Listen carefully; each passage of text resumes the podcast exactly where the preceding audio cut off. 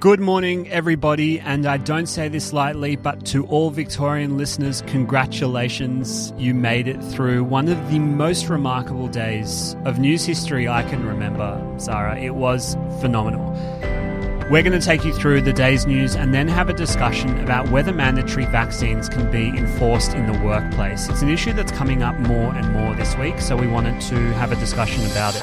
Around the country yesterday, there were 628 new cases of COVID in Victoria and four earthquakes. In New South Wales, there were 1,035 COVID cases and no tectonic plate movements. And in the ACT, 17 cases were recorded and some tremors were felt. Zara, tell me what story left you shaking in your boots yesterday. So, yesterday, Victorians would be well aware that a 5.8 magnitude earthquake struck Melbourne in the early hours of the morning, with tremors lasting for about 30 seconds.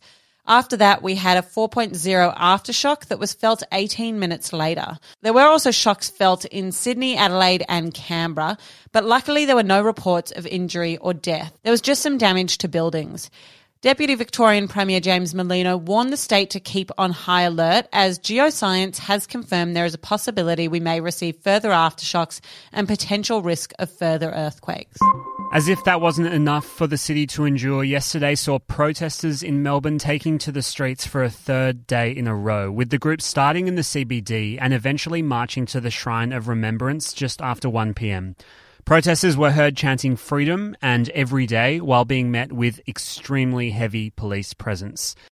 Here's what the Shrine of Remembrance Chief Executive Dean Lee had to say about the venue being used as the ending spot of the protest.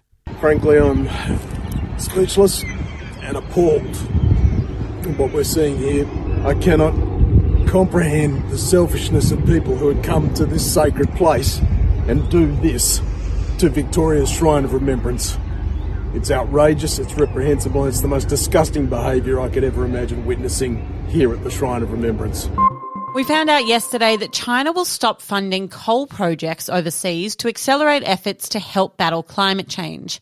In a UN General Assembly address, President Xi Jinping said, and I quote, China will step up support for other developing countries in developing green and low carbon energy and will not build new coal fired power projects abroad.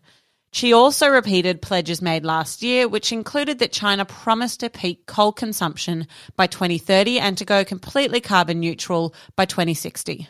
And today's good news Malaysia has joined the 80% club with 80% of their adult population fully vaxed against COVID 19. The milestone was reached ahead of its initial target of October. There's been over 40.6 million doses of the COVID vaccine administered in the country. It's pretty amazing to hear those stats after thinking about what the country went through not so long ago with a massive surge in cases. So it really just shows the effects of a high vaccination rate.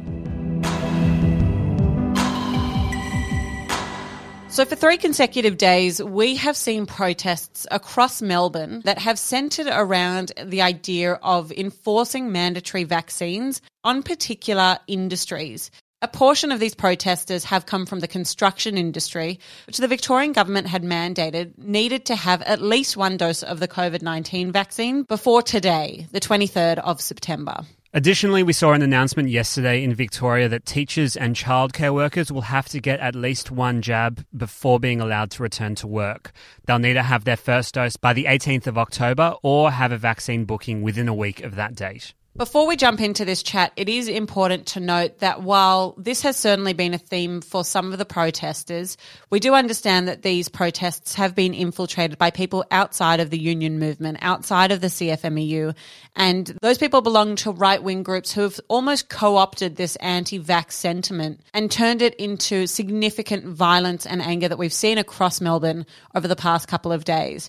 But there is a portion of this group that is pushing back against the mandatory vaccinations. And we wanted to know can your workplace legally require you to get the COVID 19 vaccine? The first question to ask is whether vaccine mandates are lawful in Australia, whether that be the flu vax, the COVID vax, or any other mandated vaccine?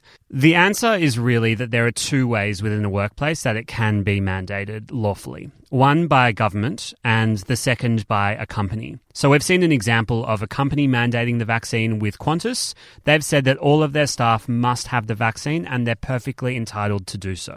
Legal experts say that in circumstances where the government has passed laws saying you must be vaccinated, it's really quite straightforward.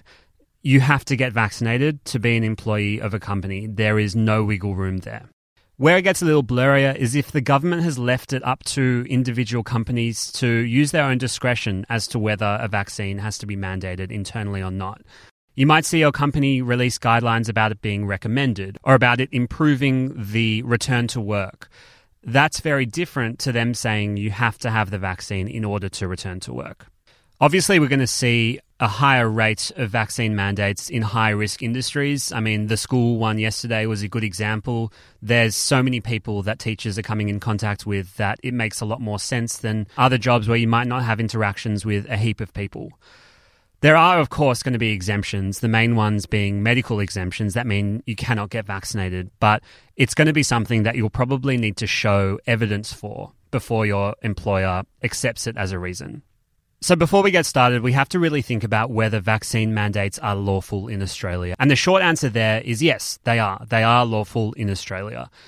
But if we go a little bit deeper, there's kind of two different ways a vaccine can be mandated either by a government or by a company. According to legal experts, in circumstances where the government has passed laws saying that you must be vaccinated if you want to work in that particular area, it's really quite simple. The employees will have to get vaccinated, and there's not much wiggle room there. In the cases where government has not delivered such a strong directive, it really becomes a question then over the discretion of the company, and the law will look at whether the employee's direction is lawful and reasonable. Whether a direction is lawful and reasonable will impact on what industry is being talked about. So, for teachers who were mandated to get the vaccine by the Victorian government yesterday, it's quite a high risk setting. There is lots of interactions with different people, and it would easily be seen to be a lawful and reasonable request that teachers be vaccinated. Now, of course, with all of this, there are inevitably going to be exemptions, medical exemptions to be exact. That means you cannot get vaccinated. The key here is always going to be that you're going to need to show advice from your GP if you're willing to pursue this to your employer. So the next question then is that if there is a vaccine mandate in place, as we've seen across multiple industries, can employers sack you if you don't comply? The short and the long answer is yes. And an employment law principal at Maurice Blackburn, who TDA spoke to a couple of days ago, actually said that if you fail to comply with a lawful and reasonable direction, then that's usually valid grounds to dismiss you. But it can't just lead straight to the dismissal. There should be consultation and procedural fairness first. We know that there have been some legal cases taken to the Fair Work Commission, who is the body that presides over these sorts of issues, and where workers in childcare and aged care have claimed that they've been unfairly dismissed for things like refusing mandatory flu vaccinations. Giri Sivaraman, the employment law expert that we spoke to, said very bluntly in those cases, no employee has won yet. That doesn't necessarily mean, though, that it can't happen in the future, right, Sam? I guess there's always room for courts to hear an individual case and change their minds and establish a new precedent or a new way of doing things. But mandatory vaccines have been around for a long time. This is not a new idea that fair work ombudsmen and employment agencies and advisors have to deal with. It's relatively commonplace, especially in high risk settings. So it doesn't seem likely to me that we're going to see a major change just because there's now a mandated COVID vaccine in some settings. Zara, I guess the other question here is whether we're actually going to see a government mandated COVID 19 vaccine, whether we're going to see a federal law that says you have to be vaccinated at work. And what we know about what Mr. Morrison has said publicly is that it's unlikely. He said last week that employers must make their own decisions when it comes to enforcing vaccinations for high risk workers. What the Prime Minister did say is that he particularly listed airline workers, aged care workers, and retail staff as examples of those for whom it might be appropriate to mandate vaccines based on their proximity to people who might be carrying the virus. A final point to think about if you're an employer who's thinking about mandating vaccines for staff members, the general guidance around is that the first thing you should do is consult with your employees and consider their views. This helps to set a really positive tone for the mandate and ultimately will get people vaccinated as quick as possible. Let's hope that we don't see another day of protests because I know that Melburnians are feeling a bit fragile today and it is understandable given the week that they have had so far. If you want to follow what is happening across the country, follow us on Instagram at the Daily Aus. You'll be joining a community of over 230,000 Aussies who are also trying to navigate this very, very confusing news cycle. We'll see you there.